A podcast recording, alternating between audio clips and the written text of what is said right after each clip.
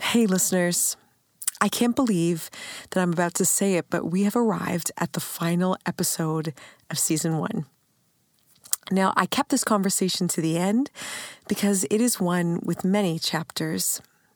Tyson and Meesah are two passionate worshipers working in Nashville, Tennessee, in the field of recording and advertising we met in Toronto years ago doing a church EP in a basement.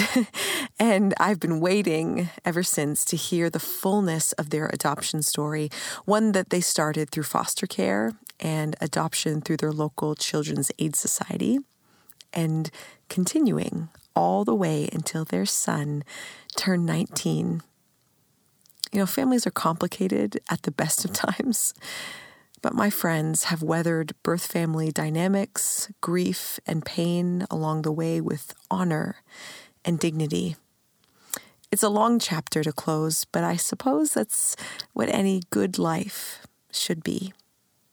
So here's chapter 12 of A Grafting Story Tyson and Meesah.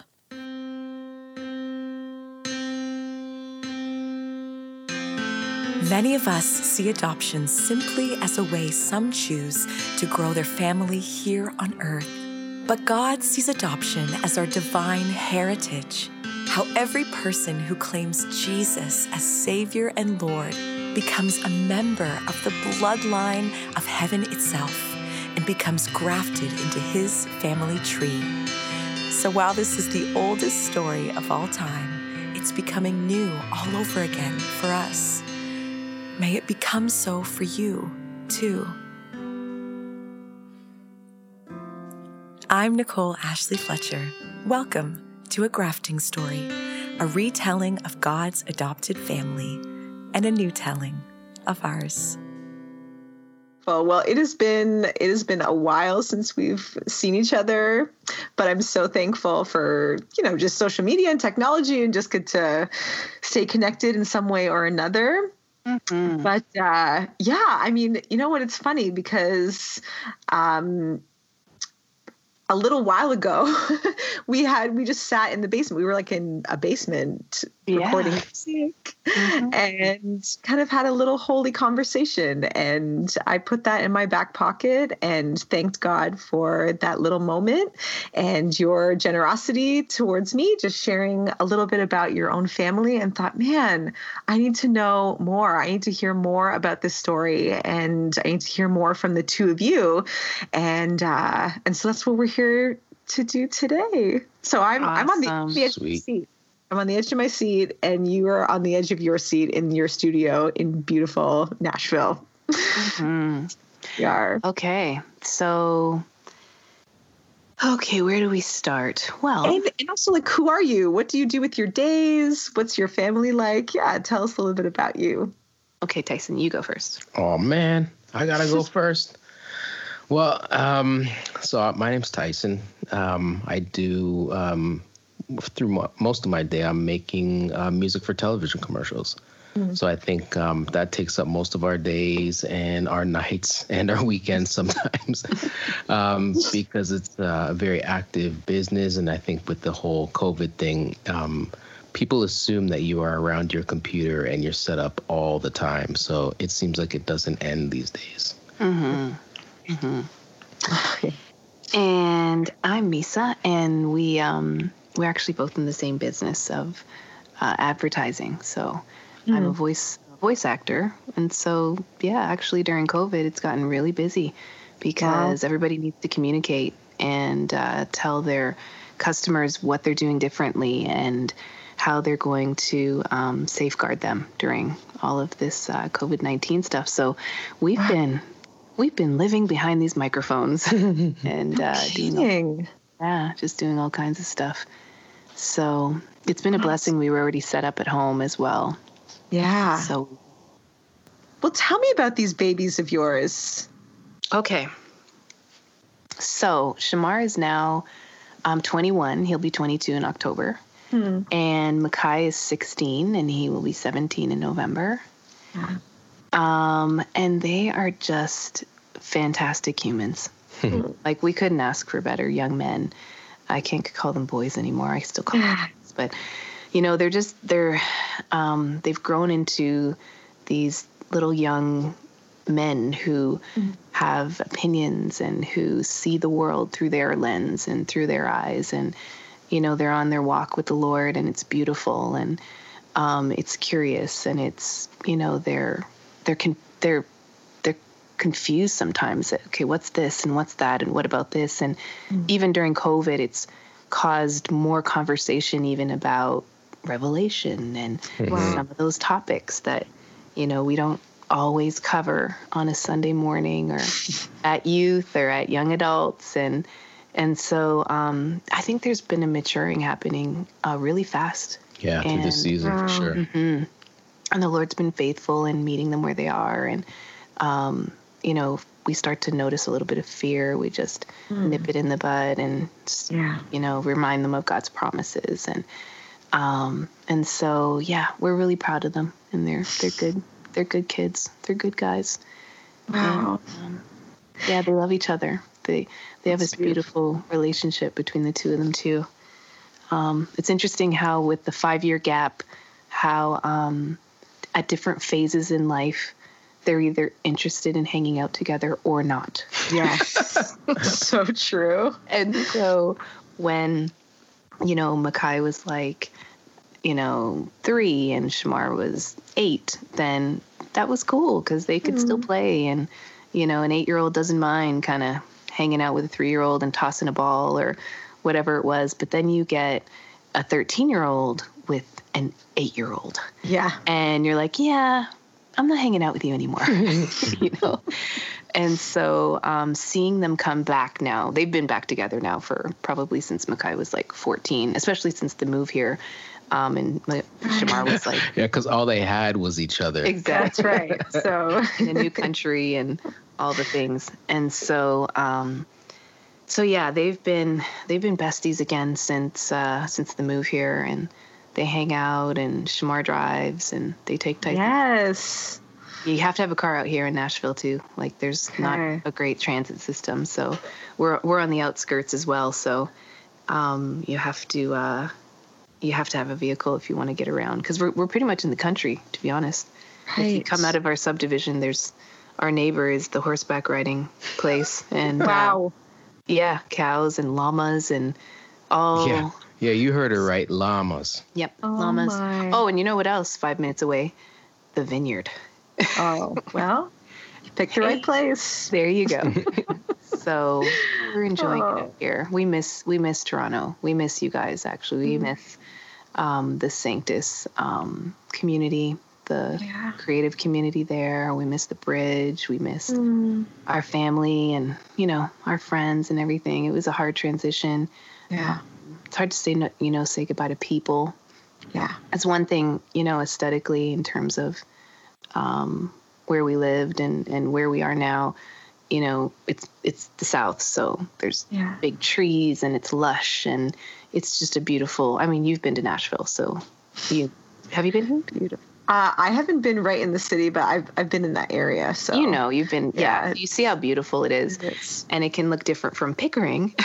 Mm-hmm. um, and so as far as that, we didn't mind uh, the move. Of course, it's been a beautiful thing. But when we're talking about people, yeah, that's where you know that's where the difficulty was in the in the transition. But uh, God's been faithful, and yeah. uh, he's brought us a beautiful community here too and um, culturally different people yeah. so it's been um, you know it's been interesting to know moms who have sons that are you know overseas at war you know soldiers yeah. and um, being able to pray them through um, that protection to put around their their men or their mm-hmm. or their mm-hmm. daughters even that are um, in the Middle East, and we've never met people with that story before, and so right. that was that was a, a beautiful transition to see how they parent through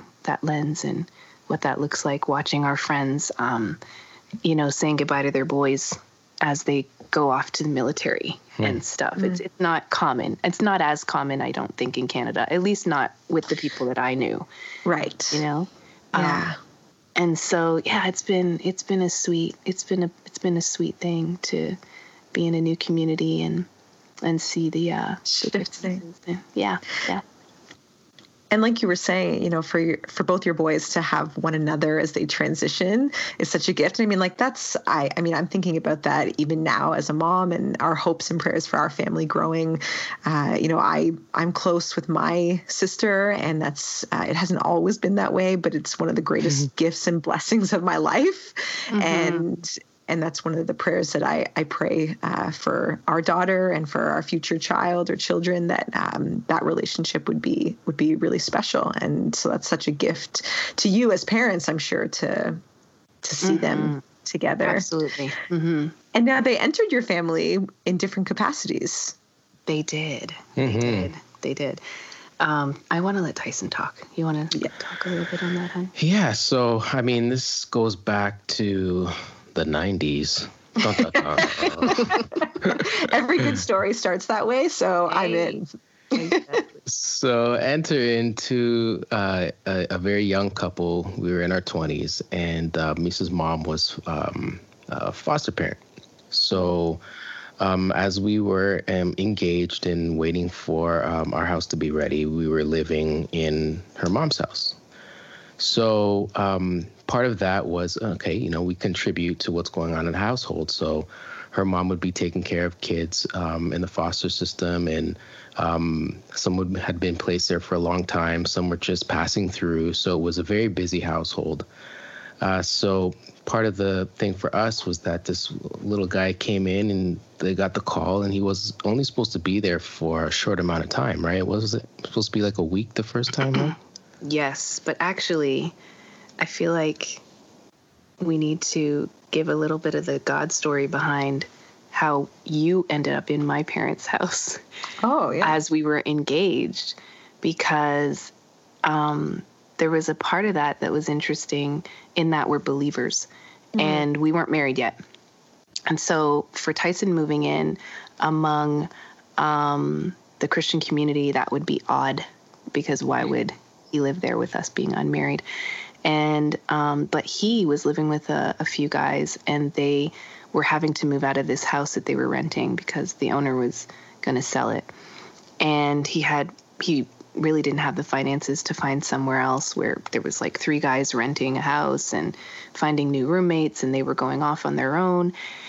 And so i had just kind of strategically said to my parents, well, what if he just moves into the basement and has that room and while we're planning and we're, you know, going to get married and all those things, he'll he'll be in the basement. You won't even know he's there and so on. And so my mom was kind of apprehensive. My dad was like, mm. "Oh, you know, it's it's okay with me if it's okay with your mother." And so it's from Trinidad. That's a terrible Trini accent. But um and so it was what was interesting is that Tyson had moved in one month before my mom had a new foster baby come into the home. Mm. And so, as Tyson was saying, my mom was a foster parent and kids were coming and going all the time. And a baby came in and we fell in love with him. Oh. And but what I know would have been difficult is if, with the way everything went, which I'll explain, if Tyson didn't live in the house, he wouldn't have had the same connection, I don't believe.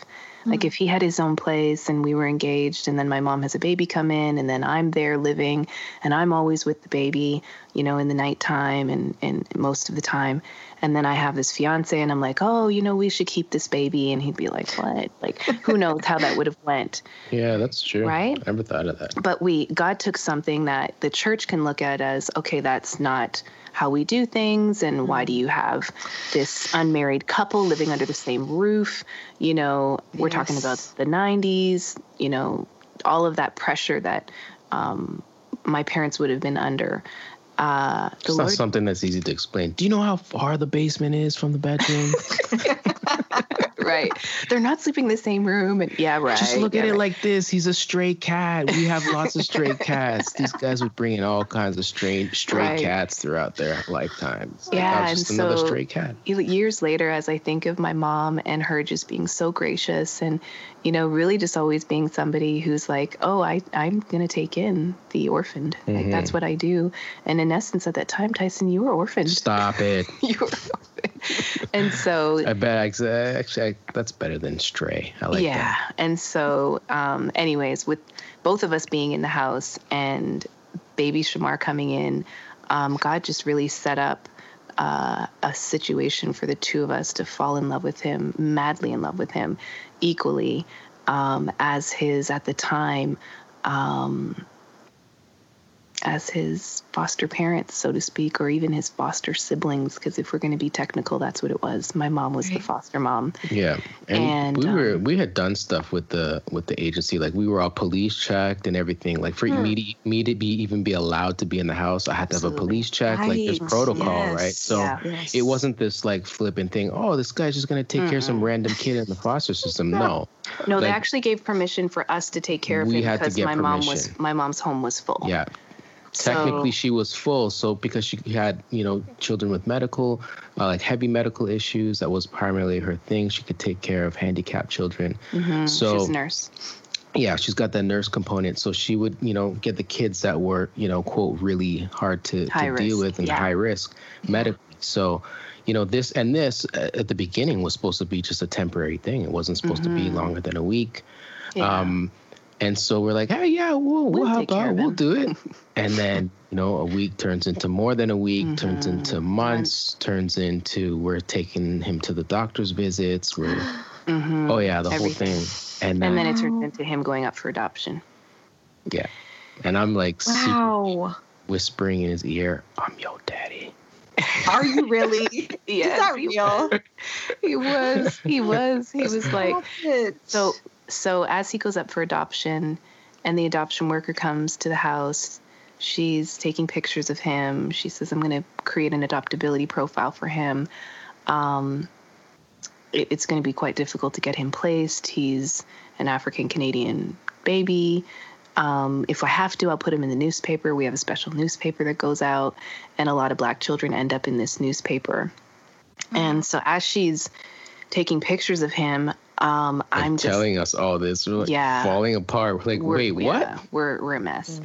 And she's looking at us, and we're just the foster parents' kids and son-in-law, you know, to be, and we're 21. We're 21. Yeah. so we're Shamar right now. Yeah.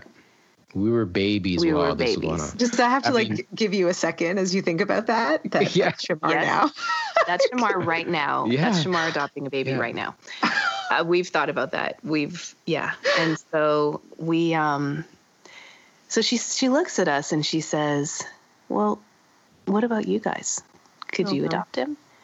And we're like, "Wait, wait, what? What do you what do you mean? We we could adopt him?" And she goes, "Well, what's your story?"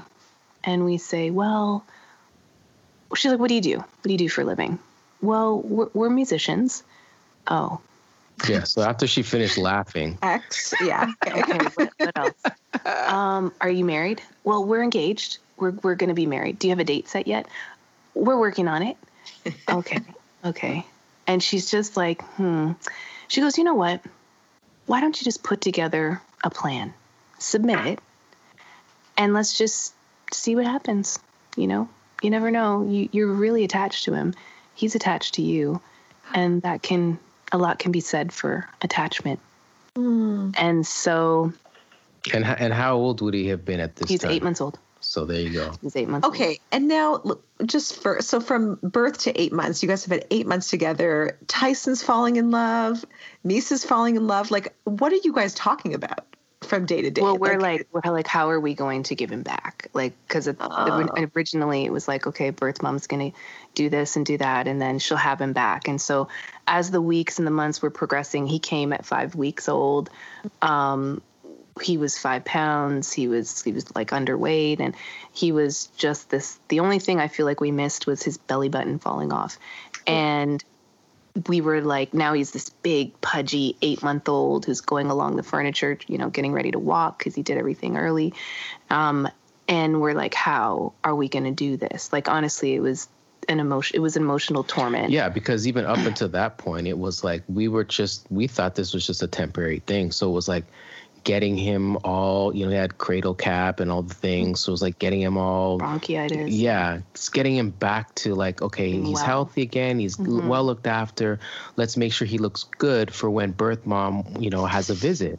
Okay. So a lot of it was just it's temporary, but we're just trying to take care of this person's child as best as we can because in our minds from day from week one, he was going back. Mm-hmm. Yeah. So for us, you know, it's just about okay, let's do the best we can so that this mother will get her child back in the best possible care ever. Mm-hmm. Wow. And so, yeah, I mean, and it got to the point where you know there was a lot of back and forth um, to visit. Some visits got missed. Some visit like it was. Well, what what had happened too, which was like really interesting in the beginning, was that he came at five weeks and he stayed seven days, and then he went back, and he was gone for five days Mm-hmm. And on the and so when he went back after 7 days and then he left, we thought when we said goodbye to him then he, it was goodbye. That was it. But then wow. after 5 days, now when he left, I had also put together a care package for birth mom, and it was with um, shampoos and creams and um, a book and a Bible, and I'd written her this big long letter, and and just you know I was affirming her as a mom and, and telling her what a blessing babies are and, and motherhood is and and just I don't know I, I don't remember but I'd written something to her um, wow. that you know meaningful to me as you know having her baby and oh, the privilege beautiful. of what it was yeah, to care for like him this, for that week. This divine handoff basically mm-hmm. is what it was was just all full of this like you can do this mm-hmm. like because she was a young mother she yeah, was, she was 17. 17 at the time so mm-hmm. it was just all this affirmation and like you know it was just oozing with love here's your yeah. here's your son so what happened and she herself was a, a foster a foster child mm-hmm. um, so what happens is he goes back and she has him for five days and i guess during the seven days that she hadn't had him she kind of had her life back after being pregnant, giving mm-hmm. birth. And so she went back to the agency and she was like, hey, can I just put Shamar back to, to the foster home where he was? Just for six months. I want to get my life together. I need more time. I don't want to live at this home for unwed mothers. I, you know, she didn't like right. the curfews and some of the rules.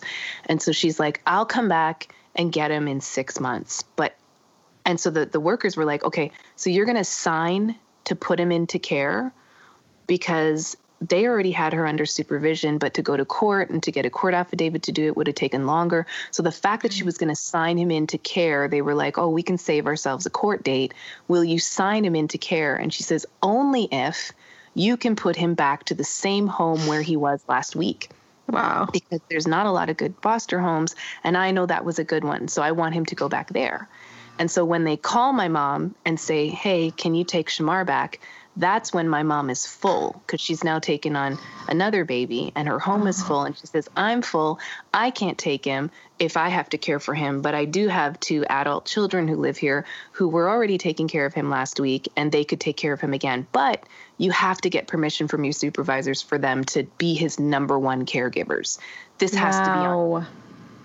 And so when he comes back now, at like seven weeks old, um, we're just like through the moon. My mom's like, Shamar's back, Shamar's back, Shamar's back. And so he comes back, and then he's back now till eight months when he goes up for adoption. You know, birth mom was missing a lot and wasn't meeting all the markers. And so now they needed to prepare him for adoption. But at the same time, they didn't have crown wardship of him yet because birth mom was still, you know, trying to figure things out, but they were like, it's not looking like he's going to end up back with birth mom, so we're going to prepare to have him adopted. Wow. so, kind of, so that's where we end up. Um, now we're like, she's like, put together a plan. Well, the first thing we had to do was get married. and oh, so we planned a wedding and got married in three weeks from that date. Three weeks from that date. and so kind of shotgun wedding. Yep, May 21st, 1999 we were married. Shamar was at the wedding. He was now, I guess, uh, nine months old, and um, and so we put together um, this adoption plan. And as musicians, we kind of had to pull out some. Uh, we had to get creative with uh, getting reference letters and that sort of thing. And at the time, we were working with. Um, we were writing songs and kind of collaborating with one of the members of Boyz II Men. Wow. Out of Philadelphia. Um, his, he's not in the group anymore. He's the fourth member who um, left. His name is Mike McCary. And him and his wife were really good friends of ours. And so he wrote a letter and had it notarized by his attorney, basically saying, um, And Tyson are um, good friends. They're also fantastic musicians. I see a very promising future for them.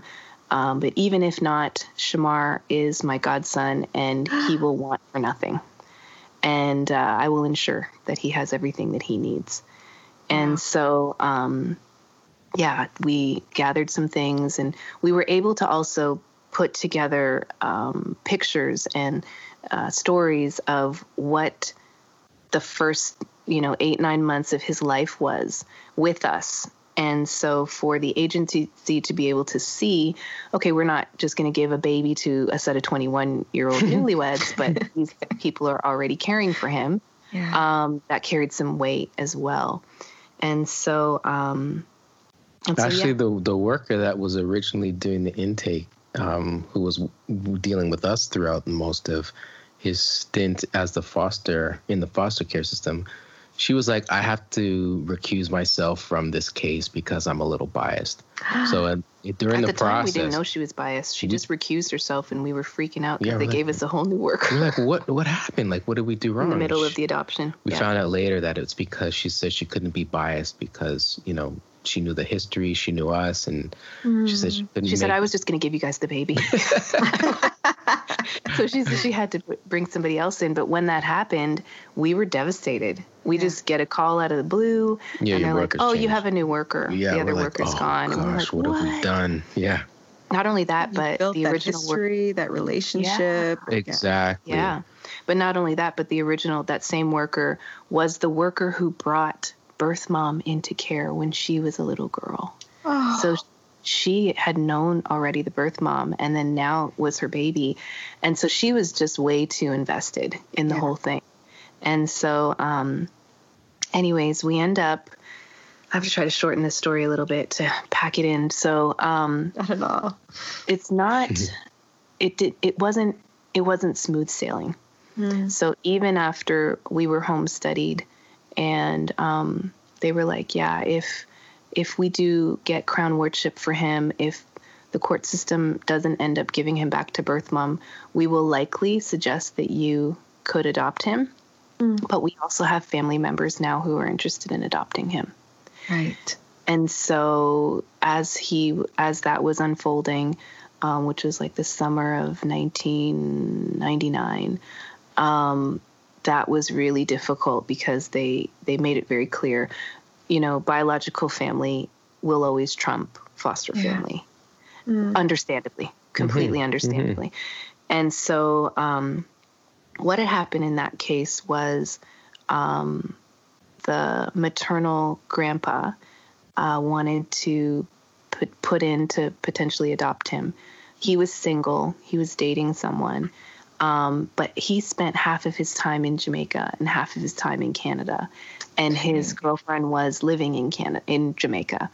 And so when he put his plan together and basically said, "I'm going to take Shamar to Jamaica to live and be raised for the most part," mm-hmm. the agency was like, "No."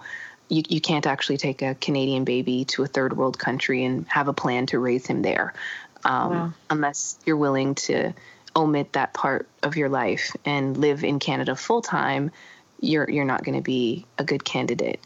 And so he um, he wasn't willing to say he was going to do that, and so he very graciously um, was like he bowed out, mm-hmm. and mm. I. He had also said to us, like, I really feel like you guys are going to be a great fit for Shamar. And, you know, we had his blessing um, in pursuing still adopting Shamar and, and keeping him.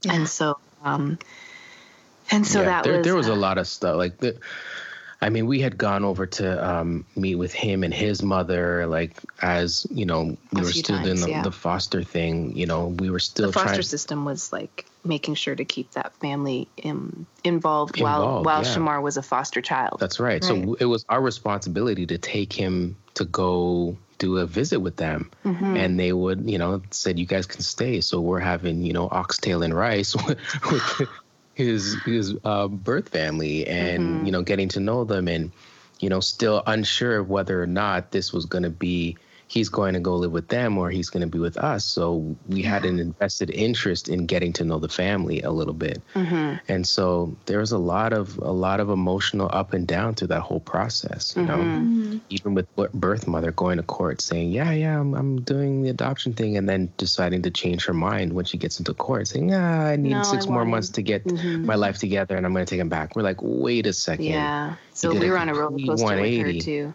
yeah. where yeah there was two separate court dates where she had told us you know what i'm gonna sign him over to you guys and then we get to court and she changed her mind and um, the judge was um, was like well you know we we're gonna give you some more chances um, but we, I want you to consider the story of this part was so amazing for the judge to say this. She was like, think of the story of um, in the Bible of where when you build your house on the sand versus building your house on the rock. She's like, you know, right now, at present, the way your life is, if we gave Shamar to you right now, he would be building his house on the sand.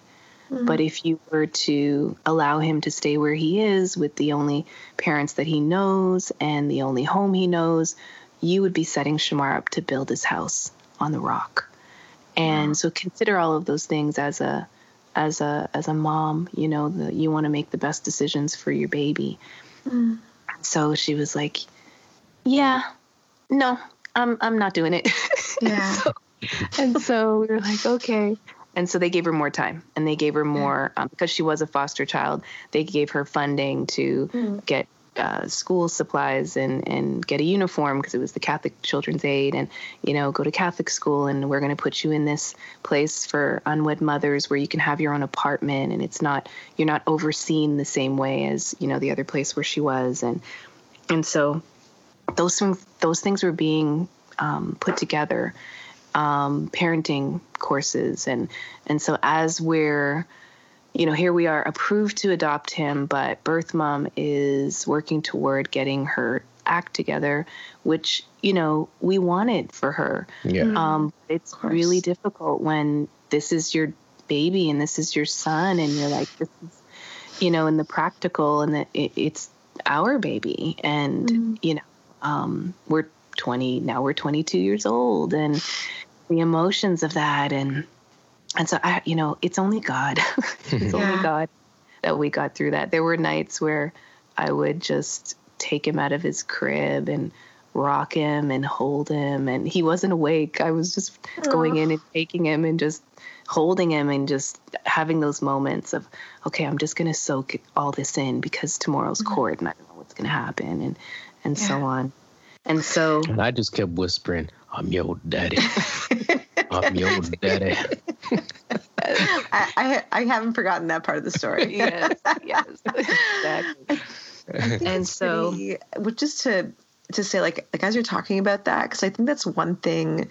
Um, you know, I, I I have heard a lot, and and even you know when my husband and I were talking about our own family and even just into the future and, and some of our own desires and um, and I think sometimes the fear of letting go, the fear of, well, like, I, I don't want to go through the pain of loving mm-hmm. and then experiencing a loss. Mm-hmm. Mm-hmm. And, and just even, you know, both of you just sharing, even in, in that, I mean, I'm sure it was an eternity from your mm-hmm. perspective. Yeah. Yep. Um, but in the course of Shamar's life and your life, it could have been just a, a small slice, and and yet like love, like loving him fully, giving all of yourselves um, was like the sacrifice of worship. And that was that was like a non-negotiable to you it Yeah. sounds Yeah. because It- actually yeah. like your offering isn't just to him it's not just an offering to the biological family like it's an offering to god Yeah. Mm-hmm. Absolutely. good. Absolutely. It's good. Yeah. So what ends up happening is um, Shamar turns a year and we're still in, in limbo.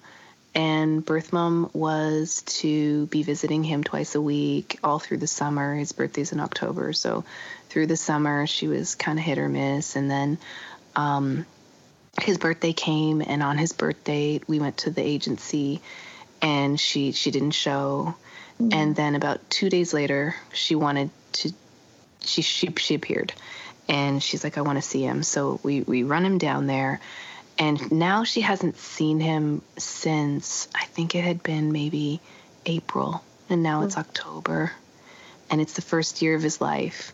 And a lot and a lot of things happen a lot of you know babies change so much month after month after month. And so as we leave him there and he's playing with the worker the worker says just go downstairs get a coffee you know come back. And it was uh, a visit from four to five. And as we come back at five the doors are locked to get into the actual um, office and we can hear him crying and he's hmm. screaming. And we're ringing the doorbell and as the worker gets to the door and she f- opens the door he's in her arms and he jumps out of her arms and he jumps into our ar- my arms. Hmm. And he's just he's he's he ju- you just can't console him. He's just and now he's settled. He's hmm. settling himself and we're like what happened? And she said well birth mom came in and he wouldn't go to her and she got very angry and mm. she said some things and she left. Mm. And she's like basically she said they can have him. And so i was like okay well you know do you have paperwork? Like what what what does this look like now? You know like let's because you, you have this feeling of like well she might change her mind again like what do we do she was like well we have to book a court date and then she has to come to court and so still that feeling of like hopelessness where it's like okay she's The said it in a- uncertainty. yeah Yeah. It's all like as soon as you feel like you get a step forward, it's like, how are we Yeah. 10 steps behind again? How yeah, did this Yeah. happen? Yeah, yeah. Yeah. And so, anyways, we we bring him home, and so from October, um, all the way until January, she's missing. We can't find her. Mm. So we're just in limbo. Yeah. But the whole time, we're mommy and we're daddy. All in. That's it. I'm your old It's our baby. daddy. And so finally by January, she pops up and the workers find her and she says, okay, I'll come to court. And on February 1st, she comes to court and she she's giddy. Like she's she skips into the into the courthouse. Mm-hmm. And she's like, "Yep, I'm going to give him to you guys. It's good. He'll he'll be fine. You know, he's going to be great." And she's just really happy and you know, really upbeat. It was very odd. And and so she signs the papers and they go okay well let's schedule a final visit. This is a closed adoption. And she no i don't want a final visit. I'm done. We're done mm-hmm. And we're like really trying to convince her to do a final visit for her mental health and all of that take some pictures etc and she says no mm-hmm. and so we begin the paperwork and we begin our six month probation, which is typically how it goes when you're adopting. Yeah. And so we start that. And then a couple weeks later, the workers call and they say, okay, she's popped up again. She changed her mind. She wants to do her final visit. However, he's yours now. So the choice is yours Wow. For the first time. for the first time as his parents, we could make a decision for him. And that was powerful. Like mm-hmm. we couldn't Yeah. even cut his nails without permission. Oh no, I'm serious. No. Couldn't cut his nails. We couldn't touch his hair. Yeah. Nothing. Um, well, we could comb it, but we couldn't cut his hair without permission. Yeah. And so this was like a really big deal. And um, right away, I said, Oh, absolutely, we're doing the final visit. Oh, absolutely. Um, and so we booked the visit. And as we get to the agency, she's come with some friends, and the workers are, um, you know, they had said to her, "Hey, this is just for you. This is not for all your friends." And at the time, she was living on the street, so um, a lot of the kids that had come with her were like squeegee kids, and mm-hmm. you know, um, the agency just wanted to be mindful of um, protecting Shamar from um, anything, you know, uh, uh, mental health stuff, from you know hygiene issues, you know, mm-hmm. Um, and but she she was very upset with that, and because she wanted to do the visit with her friends, and so coming into the visit with us, um, she was very she was angry, mm-hmm. and within uh, I think it was about two minutes of um, her being in the room and Shamar's just kind of looking like, who's this person here? And now he's uh, about 16 months, Aww. February. Yeah. And so I and I had told her, um, I told the worker to tell her uh, to bring a box of chicken nuggets because if she has a box of chicken nuggets, he will go to her for the right. chicken nuggets. Yep. Yep. So she came with the chicken nuggets, and um, and so as you know, she was kind of there and just looking at him and imagine like he's so big, right? To her, he's so big. Um, she had a big meltdown and she became violent and said some things. It wasn't toward us; it was toward the worker more more more, so. Um, but we very quickly, Tyson had to scoop Shamar up, take him out of the room. Security had to be called. Um, we had to. I had to go to another room and meet with them, and then we had to wait until the premises could be cleared to make sure our car was safe to to leave, and so we were kind of just sitting um, in this um, in this place downtown, waiting for security to say, "Okay, you can leave now." And it was just terrible visit and terrible. Mm. It felt terrible, and I felt terrible for for her and for how mm-hmm. it was unfolding. And I hated that this was going to be his story, and you know, my heart was just breaking for for that this this narrative. I'm like, oh, what does yeah. this mean? You know. And so about 45 minutes later, she came back, and um, she's like, no, I, I wanted I want to do it now, and she was alone. Mm-hmm. And so I said to the worker, tell her she's going to have a visit with me. Wow. We we can have a visit. And so she came up, and actually the worker took Shamar and Tyson and I sat with her, and we very gently um, recounted for her the past 16 months and what that's looked like for her and what's looked like for Shamar and what it's looked like for us.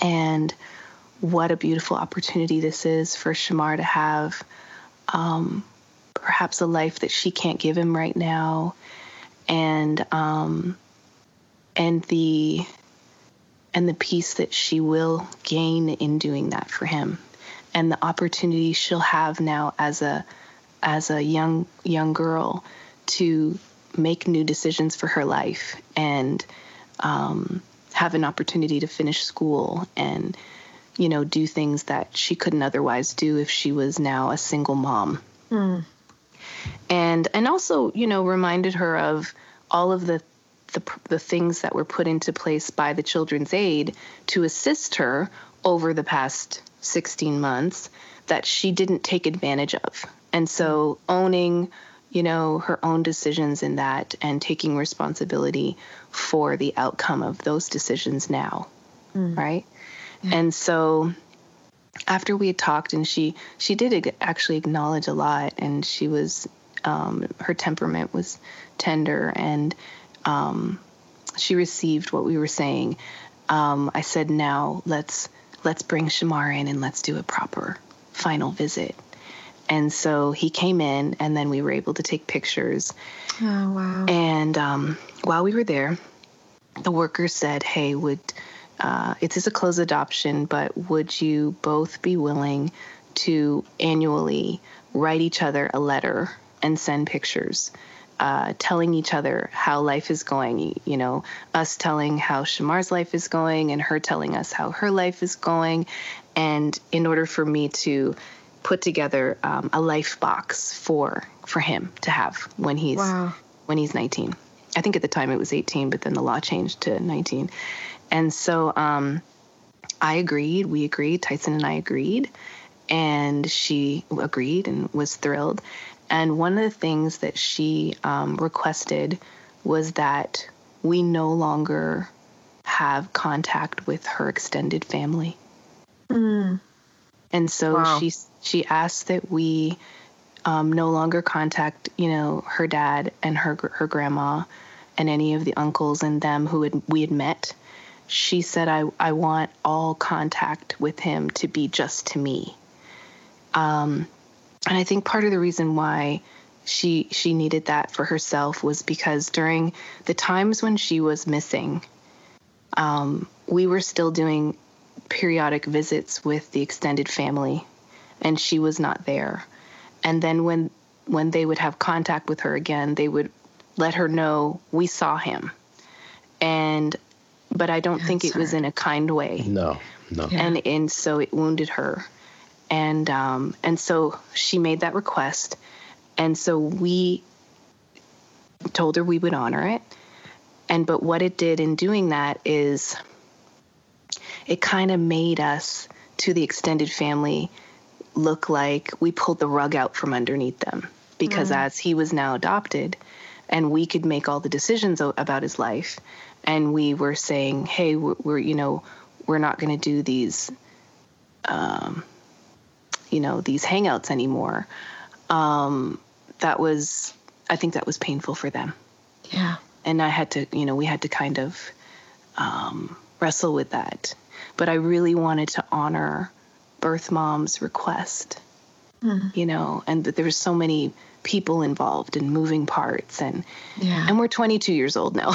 Let's just add that to it. So, anyways, we um, we do the visit and we agree to the annual letters and pictures, and and that's the top of the year of uh, February 20, 2000.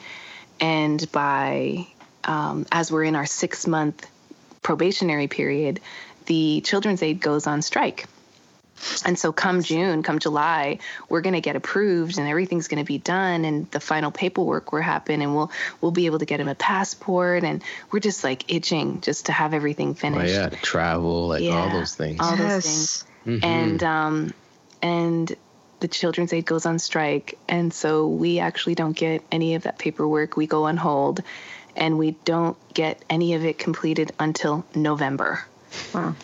And so November 22nd, 2000, 10 o'clock in the morning, we've now moved out of um, my parents' place. We're living on our own for the first time, you know, with with a with a two year old baby boy. And in the morning, they bring us this letter to the door, and it's a sealed document from the Supreme Court of Canada, and it's it's basically says like you're his parents, and the birth certificates are there, and it, even on on the birth certificate, it looks as if he's born of me, and um, and we're celebrating. Wow. And by four o'clock that evening, um, the Children's Aid calls and says, "Hey, uh, we just wanted to find out if you guys would be willing to become a foster home really quickly. You've already been home studied, so it could be quick. Birth mom just had another baby, and uh, if she's going up for adoption, we would uh, like to know. You guys get first rights to her because you have a sibling. wow.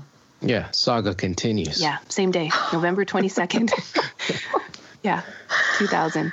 Second And- edition. Wow. Yeah, Mhm. little girl, and she's Oh. uh, she's got some drugs in her system. She's small. She's five pounds, and so we and we're newlyweds, right? Like, yeah, 22 on the 22nd.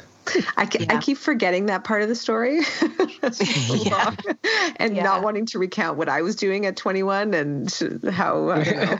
yeah. wow. So what we do is my mom's best friend happened to be the um, foster parent who was going to have the, um, the little girl come to her home like full time. And we weren't approved to be fostering yet or anything, but um, we could be approved to be her respite on the weekends so she could get a break. And so what happened was um, we ended up taking her for a couple weekends from like Friday to Monday. And here she is a newborn and Shamar's two years old. And Shamar's also a sickly two year old two year old so he has asthma he has like chronic bronchitis um, you know he has allergies. So we're kind of in and out sometimes uh, at emerge getting him some steroid oxygen for his asthma and and so he's a sickly baby. And uh, and so now we have this um, drug baby um, who's potentially on the same road to um, the same kind of medical needs and so we take her on the weekends and she screams the entire weekend. She's also withdrawing. Yeah. And at that time, they didn't it used to take a long time to get test results back. So they were like, we speculate there's drugs, but we don't know. And we have to wait for this hair sample to come back. And in the meantime, you know, Monday, Wednesday, Friday, birth mom's breastfeeding her because um, they don't have a court affidavit saying that she can't breastfeed.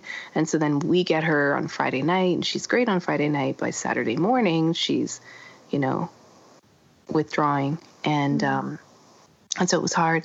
So we went to our pastor, and God love him, he he counseled us so beautifully.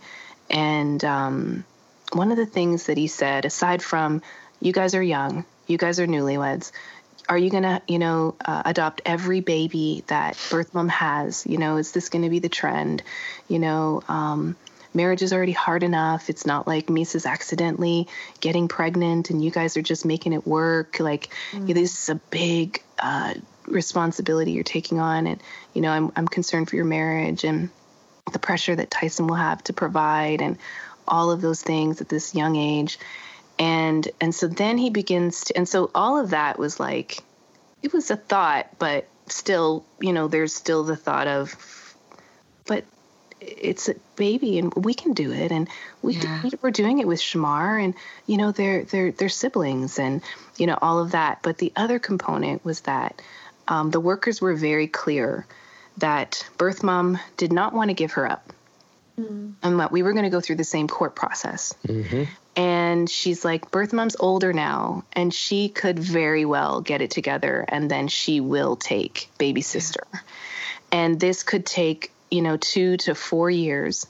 And after four years of court battles, you could potentially lose the battle. Yeah. And not only will you guys be losing yeah. your daughter, but Shamar is going to lose his sister. Yeah, this time it's not wow. just us. Yeah. And so as we thought of him having to mm-hmm. go through the loss of her, we There decided, was our answer. Yeah, yeah. We, we could do it. Yeah. And um, and so she ended up getting adopted by a beautiful family in Buffalo who was um, like friends of friends of friends. So she knew the family and she was able to grow up and um, and kind of be uh, in tune with you know the grandma and the grandpa and and um, and so on. And so um, and so let me see where should we we have to skip around a little bit because so many years in between. Um, well, because I'm curious a little bit too, you know, as as you shared uh, and just your beautiful letter uh, to birth mom and you know, one of the things that I'm, you know, that God's kind of revealing to me over time is is just really I, I, you know I have this image of all these roots underneath the ground and just really like how deep and wide like the love of God is that as soon as we mm-hmm. like we try to to measure to like surely like this is where your boundary lines stop um you know he's he's just always extending and and so even now you know like like you you you're connected to her mm-hmm. and then mm-hmm. you're connected yeah. now to this family who um, has adopted shamar's biological sister and yeah. and how does that feel on the inside of you oh it was like well it was um it was a wrestle with both because i personally had to work through um the back and forth um because I had him in my care all the time. So for me, I was like, oh, I'd live in a jail cell to be with him constantly. Mm. And then for birth mom to not show up for visits and those sorts of things, like I had to really say to the Lord, like, you have to help me not be so offended um, at her rejection because mm. the rejection of her to him was heavy for me, right? Mm.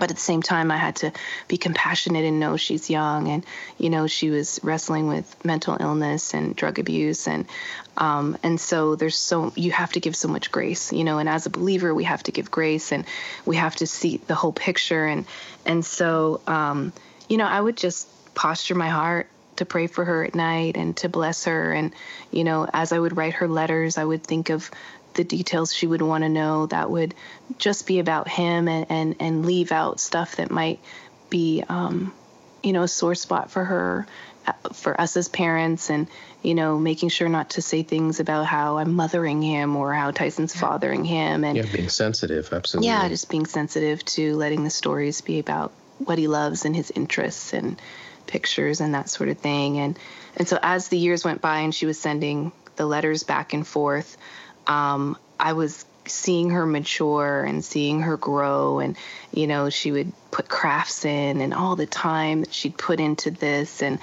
um, one of the things that the worker had said um, as to why they give us the option to do these annual letters and pictures um, is is twofold. And for one it's that if they continue to do it all the way up through their life um, it's a beautiful thing and yeah.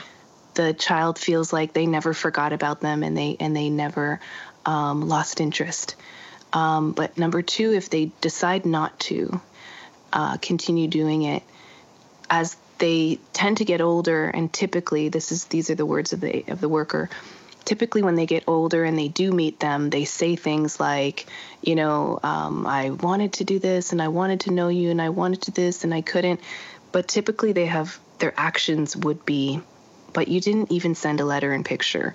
You know my adoptive family sent you something every year and you didn't you didn't pick it up. It's still sitting at the agency mm-hmm. you know? And so if sometimes the narrative can be that sorry my puppy's sneezing. Um, sometimes the narrative can be that in foster care when the babies are um, put in put up for adoption the narrative can be for them uh, you were stolen from me mm. and the agency took you and you were apprehended against my will and they are the bad guys and the adoptive family are the bad guys and um, that that tends to be common the common mm. you know the common thread and so they were saying um, if she does happen to lose interest then um, sadly her actions will speak louder than her words right wow and so I didn't want that at all. Um, I, I, I actually had a lot of faith and hope that she was going to do the letters.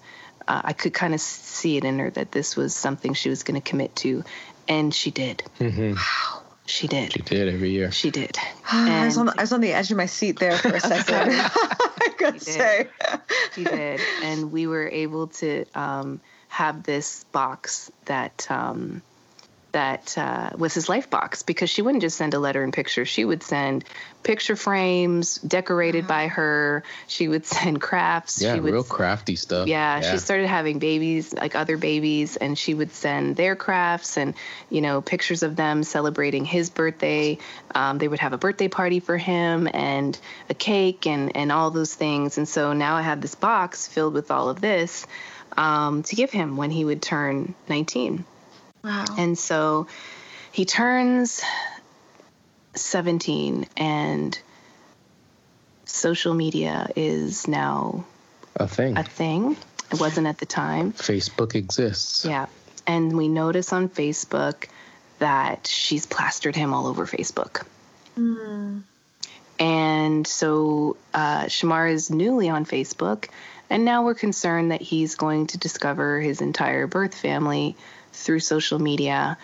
And as we think back to, you know, 1999, 2000, and where we were when it came to media, now we're like, okay, it probably wasn't using good wisdom to share photographs because now she can identify what he looks like all the way up in his life, as can the entire family. And if he's riding the bus, he could just be potentially approached and somebody could come up and say, hey, is your name this? Um, I'm your sibling. Or I'm your uncle, or I'm your this. Yeah. And it left him very vulnerable. Very vulnerable. He can yeah. be caught off guard. He can yeah. be, you know, you never know if somebody could resent, okay, what your life is versus my life. So it just became, it felt very unsafe very quickly. And well, it took the power away from him being able to decide when he wants to meet them. That's right. Right. Because, you know, we do try to um, the agency does try to make it, it the, the the the choice of the of the adopted child to decide when they want to reach out to birth family, yes. and and it should be on their terms. Yeah, you know they need to have some sense of I have some control over something in my life. I have the ability to um, learn more and know more when I'm the right age, when I have all the information. And so, and I might want to be 25 before I meet yeah my biological yeah. family. I might want to be 30, you know? So we asked her to take it down. And even through the years, like the one year, the letter might be um, where she's writing the letter to me and she's saying, you know, thank you for taking such good care of my son and da da da da da. And then the next year it would be, Shamar, mommy loves you. Please come home. I need you to come home it's time you come home now. This is my address. Come home. And he's like five. Because they took mm. you from me. Yeah, they took you from me. I wanted to keep you and they took you. And so one year we were, you know, the savior and the next year we were the villain. And, um, and so just seeing the mental illness of that, you know, and the inconsistencies, um, there were years where, well, always we had to let the school know, you know, don't take pictures of him, don't put him in the media on yeah. your page. We don't want anyone to be able to know what school he goes to. Just protecting him, you know, because when we're talking about local adoption out of the foster care system and you're still going to be living in the greater um, GTA or that, you know, that area, uh, it changes things, mm-hmm. right? When it comes to, it's very different from my friends who have adopted out of Zambia and Haiti and, you know, it's different right? Yeah. So had we had we known social media was going to do what it did, we probably wouldn't have done the pictures mm. now. Um, right. I think that decision has to be made based on knowing the stability of the parent of the birth parents.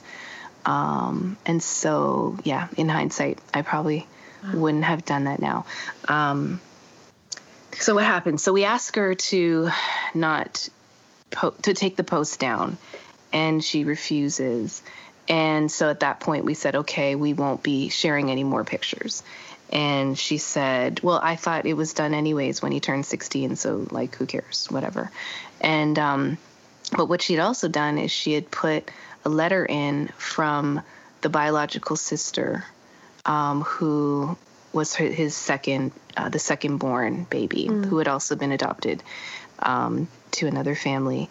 And so when he turned, and so as we were leaving and moving to come to the States, and he's going to, it was August, and in October he's going to turn 19. Um, the timing of God uprooting us and moving us was wow. very divine. Mm. And so he turns 19 two months later, and we're now, you know, he he's been waiting to turn 19 for us to reveal uh, some of the in, nuances of his story and a lot of the details that we had left out. And he he doesn't know there's all these details per se but he knows now if he wants to meet them he can. So that's yeah. what he knows. I turn 19 if i want to meet them i can. And he turns 19 and he's like oh um, i'm not sure yet if i want to meet them but you know tell me more Hmm. Um, and we have this life box filled with all this stuff. I'll give you a funny side story. So we kept it in a very like obvious box for us, so we we'd always know where it is and we know how to keep it protected, especially when you're doing international move. So when we finally say, okay, well you're 19 now, we have your life box. We bring it down. He's like, you mean that stupid box that I carried in when we were moving? It's been under my nose all this time. no. it was this like decorative IKEA box. It looked like it should be a craft box or something. And uh, right had like pieces beads twice. in it or something. Exactly. Like, it was like yeah. And he was like, "Oh my gosh." And there you go. So, Hide it in plain sight. There's yeah. there's the advice. and so he, you know, we we tell him some some of his story, but we and we open the box, and then he's like, he he was like, no, I, I can't do this right now. Mm. And so the only thing he wanted was the letter from the biological sister. Wow. And so as we get to talk about her, um, he decides to um, like he decides he wants to open a relationship with her. So over his over the month of um, after he turned 19, him and Makai start to put together a plan to um, to approach her and find her. And he'd found her on social media, but he wanted to like sorry, my dogs are fighting. He wanted to um, he wanted to send her a birthday card. And so he puts together a birthday card and he writes her a note. And I find these pictures of him and her when we had her in our care. Mm-hmm. And I have pictures of the two of them together. And he's two years old and she's two weeks old. And, um, and so, and I actually had some other pictures because when she was about, uh, I think she was about two, um, we actually did go and do Easter with the family and took more pictures of them together. So she was wow. two and he was four. So we actually had some other pictures as well of them. And so he puts these pictures together and he puts them in a card. And then Makai writes a letter to her mm-hmm. as well. And he puts a keychain in there and I mail it to her. And so even in like sending out that mail and then connecting with her and she's she's at that point was um, turning 17 mm. um, there was just this beautiful thing beginning to happen where he was discovering, you know, that he had other siblings and he's never had a sister. So now there's a girl, and what does that look like? And his best friend had two sisters. And so his best friend was coaching him on, you know, this is what it's like when you have a sister, and this is what they do. Which is so funny because when he was like four or something. He's like, I really want a sister. Oh. And that's when we got the idea, okay, maybe we're we'll gonna have, have biological baby. One child. Yeah. yeah. Wow. And that sparked that whole thing. Yeah. And so but Makai ended up being a boy. And so and so they connect and they begin to FaceTime. And so they spend like from that November um, until June FaceTiming. And then and in June, when she graduates from high school, he goes, we fly him to where she lives excuse me, in East East New York area. Um, we fly him there, and he goes to her graduation. Yeah. Wow. And so I have a chance to talk to her um, adoptive family over the phone and say, "Hey, Shamar's going to come," and they're like, "Hey, you know," and so we hadn't talked since at the time we'd met them.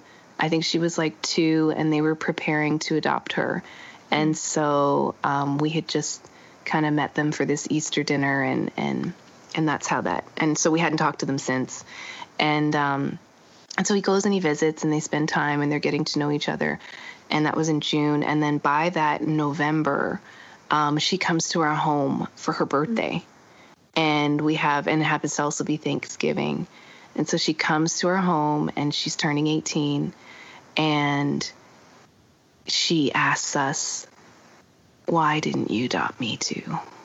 Wow.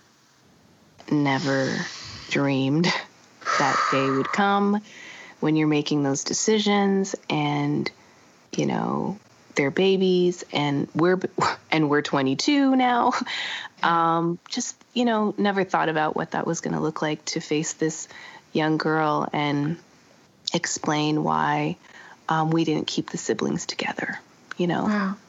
and so um, you know i did the best i could to kind of explain it and um, prayed and hoped for grace and mm. um, and so on. But it was hard. Um, yeah. It was hard. It was a hard conversation, you know. Yeah, and, well, like what you said, I'm sure it wasn't anything, any kind of moment you expected. No, no, and we, well, we had to explain it to Shamar too, right? Yeah, and um, and so um, yeah, but you know, it God was good in in in creating a safe space for us to talk and you know, she's a lovely girl, and mm. um, you know, she has a. She also had already started a relationship with birth mom from the time okay. she was 14 till she was 18.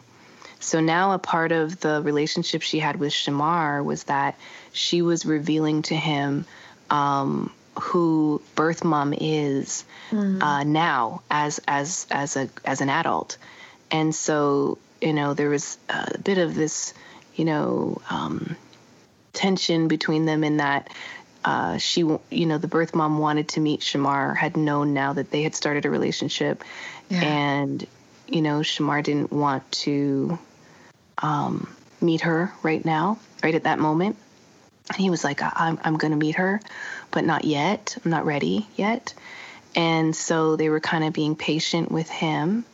And so uh, in the summertime um, of last year, he did go meet the um, maternal grandpa who was mm. potentially going to adopt him. And so he spent the night at his house and they had, you know, barbecue and he met some uncles and he met some aunties and, wow. you know, they had a beautiful time. But what, what he, what he wouldn't do is he um, didn't want to meet birth mom, mm. who was also a little bit estranged from the family too, from time to time, you know? And so, um, and so he last summer he uh, sees them and catches up a little bit and is still in contact with uh, with uh, his sister. And then in February of this year, um, sadly, uh, his birth mom died. Oh wow! And so, um, yeah, just this year in February, she had a she had a heart attack, and so, um, you know, working through with him, uh, some of the guilt that he yeah. might carry for, you know, choosing um, not to meet her yet. Mm-hmm. And, um, you know, walking him through that. But again, we're going to go back to the life box. The beautiful thing is that as I asked him, okay, Shami, you know, he had said, um, you know, just uh, I'll never get my questions answered. And I was like, okay, well, what kind of questions? And he's like, I don't know, like, you know, just some stuff like her life and mm you know, why she didn't keep me or I said, but baby, we, we have we have a lot of those answers, you know? Yeah. And as I began to kind of unpack them, you know, this question, this is the answer to that one. And did she love you? Of course she loved you. Did she want to keep you? Of course she did. Did mm-hmm. she attempt to? Yes, she did. Did she? Um, yeah, boy, did she ever. And I think that's the thing. Like yeah. while we were going through it, it was super painful and like just gut wrenching and heart crushing through the whole time of okay, it's going to happen. It's not going to happen. She needs more time. Okay, give her more time because she needs more time and she needs to know for herself and her own mental stability that she fought as hard as she could. And That's then also, right. he would need that as well. So, uh-huh. yeah, we went through the ringer, but, you know, I think they both needed that to know Absolutely. that she fought for Absolutely. him and that she wanted to. She just could not get it together. She was so young and had so many things that were attacking her at that time too. So, mm-hmm. and so isn't that like a miraculous thing though? Like when you oh, think absolutely. about that, that absolutely. like sometimes it just blows my mind when I when I remember how little I know right now, mm. and how like and how whatever it is that feels impossible or painful or okay god like surely there's an easier way to do this. Mm-hmm. um, but not only is it this feel good like oh no it'll make you more resilient or oh no like whatever it is but actually that it's necessary. That like there's this weaving together heart work that God's doing mm-hmm. necessary. Like your pain, Tyson, yeah. like you were saying, like your pain was necessary. Yeah. Like for your son. Yeah. Yeah. Yeah. yeah. It was so necessary.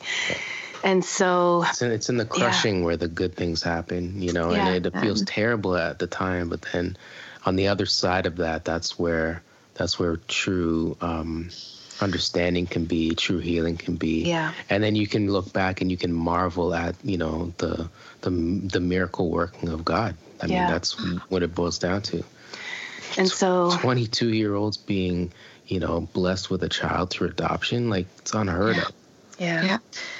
And so what happens is um she they're going to do a funeral and there had been some stuff to do with immigration for us as we were applying for green cards and so on, um, where Shamar had aged out. Mm-hmm. And so we had to get different status for him. Like we had to get student visas and those sort of thing um, for him. And in the process of doing that, um, he hasn't been able to travel in and out of the country. And so as this and we were kind of like god you know how can we have us in limbo with this what is you know what's this about And so, as this happens, and as she passes, and as they're planning um, a memorial for her, um, Shamar is like, "What do I do? Like my other siblings, they're gonna need me at this at this funeral," and and we're saying, "Well, baby, I don't know if you can leave the country. We have to talk to the lawyer." Yeah. And so he says, "You know what? I'm gonna pray and I'm gonna ask God that if I'm meant to go, that I'll be able to go. But if I'm not, that I won't have I won't be able to make the decision. Mm. And so when we speak to the lawyer, the lawyer is like, you absolutely can't go. If if you go, you're you're not going to be able to come back and go back to school and stay with your parents and so on. And so he didn't have a choice. Wow. And so I believe God was protecting him from his first meet and greet with the entire family mm-hmm. um, at a funeral, at her funeral, and then protecting him from even, you know, a few family members knew that he was waiting to meet her and that she was kind mm-hmm. of anxiously anticipating that, and just whatever that might look like, you know, yeah. for him.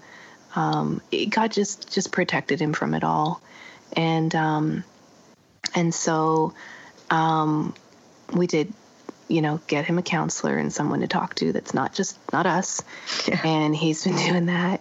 And um, he had also gone through um, a loss of losing his best friend in a really horrific motorcycle accident. So he was already working through some loss there.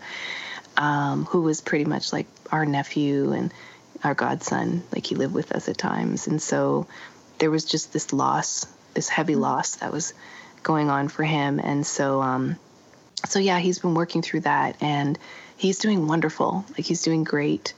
And uh, he feels like most of the questions he would have answered, if not all, um, can get answered through his biological siblings and also answered through this box. Wow. So even, you know, him being able to see her handwriting and what that looked like and the pictures of the different stages of life. To be honest, what he has in that box is, I would say, more memorabilia than maybe even his other siblings have. Right. Um, and so yeah, because they wouldn't have been intentionally collecting it. No, yeah. and like I don't know how often you know parents are just writing letters to their kids, That's pouring right. their hearts out on the page, this yeah. bleeding heart of you know how they love them. I mean, we, we should do that as parents, but I don't know how much we really do, right? Mm-hmm. Um, and so and so yeah it's that that that box is a beautiful thing. He hasn't ventured into it again yet. He's he's waiting. Um, and when he does uh, we're going to do it together. You know he's like he wants to do it with with us. And yeah. so um and so um i think that was part of the um some good advice that we got from the uh, the children's aid in terms of how to handle a lot of this. Excuse me is that um, I mean throughout the years, the, sorry, sorry, throughout the years, the narrative has never been oh your birth mom is this and mm-hmm. she missed this appointment and it's been mm-hmm. that and mm-hmm. you know it, it, the narrative was never oh look she's had another kid like there wasn't any any kind of ill speak over her life. Mm-hmm. It was always that she loves you, yeah, and um, she will always love you. And she she had young. A, had a very rough time um, when she was young, and she made the very difficult decision of of putting you first and allowing you to to be with us. And that was a great gift to us for sure. Mm-hmm. Um, and you don't need to have any ill feeling toward her mm-hmm. growing up because he's known that he was um, he was adopted from very young. So yeah. the questions would come up and they'd come up sporadically, or you know, some parent would tell their kid, you know, give them his information, then it would come up and he'd have more questions. So there was lots of stuff to deal with over the years in terms of, you know, how his his story would unfold. But for us, it was always like it's his story and he it, he has to be able to get it under his terms. And if there's information or questions that he has that we don't know, the answer is we don't know. You don't make anything up. You don't try to, you know, color the imagine it. Yeah, color the, yeah. the the story in in any direction. It's always just give him the very basic details, but age always appropriate stuff. age appropriate stuff, but yeah. always honoring the mother. You know, Meesah's always very um, probably more so than me, making sure that we were honoring the mother, just because you know, you look at it years later and you don't know how it's gonna um, open up and pertain and like how the the situation will unfold in terms of meeting whether kids want to meet their biological parents, stuff like that. So it's very important to just paint um, a very as positive as you can, but minimal details, and just allow children to make up their own, um, come to their own conclusions. I think Yeah. it. Well, and the reality is, is that you know, the moment you start to become bitter and resentful, that's you're rotting your own insides out, right? your heart, right. your own heart. So it was important that he had enough information that was going to keep him in a place of um, mercy for her and compassion and respect and honor. You know, Yeah. because it's your birth mom, and uh, quite frankly, in the day and age that we're living in and, and 20 years ago, um, she actually didn't have to give birth to him. You know, she could have made another choice that That's would right. have rendered him not here at all. So there's there is much to honor in her decision to birth him out of her womb, you know? Yeah. And so those were conversations we had too. hmm And have to make the, a very mature decision at such a young age. Mm-hmm. Like that's a lot of stuff to carry when you're 17, 18 years old. Yeah, So is. for her to even have that much at that age to know that she's gonna do whatever it takes for him was a very big deal and very mature and responsible thing. So, you know, she deserves to be honored in that for sure. Mm-hmm. You know, that that's always been the narrative for him. Yeah. You know, Yeah. Yeah. Wow, thank you for sharing that. Thank you for ooh, just walking faithfully uh, through difficulty. Thank you for loving your son and honoring his mother. And thank you for, uh, yeah, just the gift of being able to walk inside a little bit of your story. Yes, the whole your whole background is applauding for but seriously, I yeah, I just really appreciate your time and and sharing all the details of your story. As uh, as mom and dad, I will forever keep that image in my head of the two of you, uh, young, not yet marrieds, falling in love, and not having a clue yet of uh, the story that would unfold, but walking faithfully with God nonetheless. Yeah. thank you Thank so you. much. Thank you. Appreciate you. I hope that wherever you are in this process, or in the adoption triad, or in the role you are playing in the story, that you remember that where you are currently is just a part, a meaningful part without a doubt, but with much behind you, and much before you, and much unseen. I hope you continue following the call of the Trinity of God with great perseverance, wisdom, and humanity. Echoing Meesah's declaration God is so faithful. Because whatever the year, whatever the season, I am convinced that Jesus Christ is the same yesterday, today, and forever and being forged, formed, and grafted, though painful and often complicated, it promises to bear immeasurable, everlasting fruit. So here's to each of our stories, still being written by the author and the finisher. Amen. Thanks for listening in today. I hope you learned something new and felt encouraged along the way. If you are interested in hearing more, subscribe and leave a review so the content and message of this story can be found by other curious listeners. I'd also love to connect with you about any questions, to share resources, or to hear your grafting story. So send me a message. You can do that online. I'm on Instagram at Nick Fletch or NicoleAshleyFletcher.com. But more than any of that, please share this personally with anyone you know who might need to hear it. I'll be praying for you as you do. I hope to be with you again very soon. And until then, bye for now.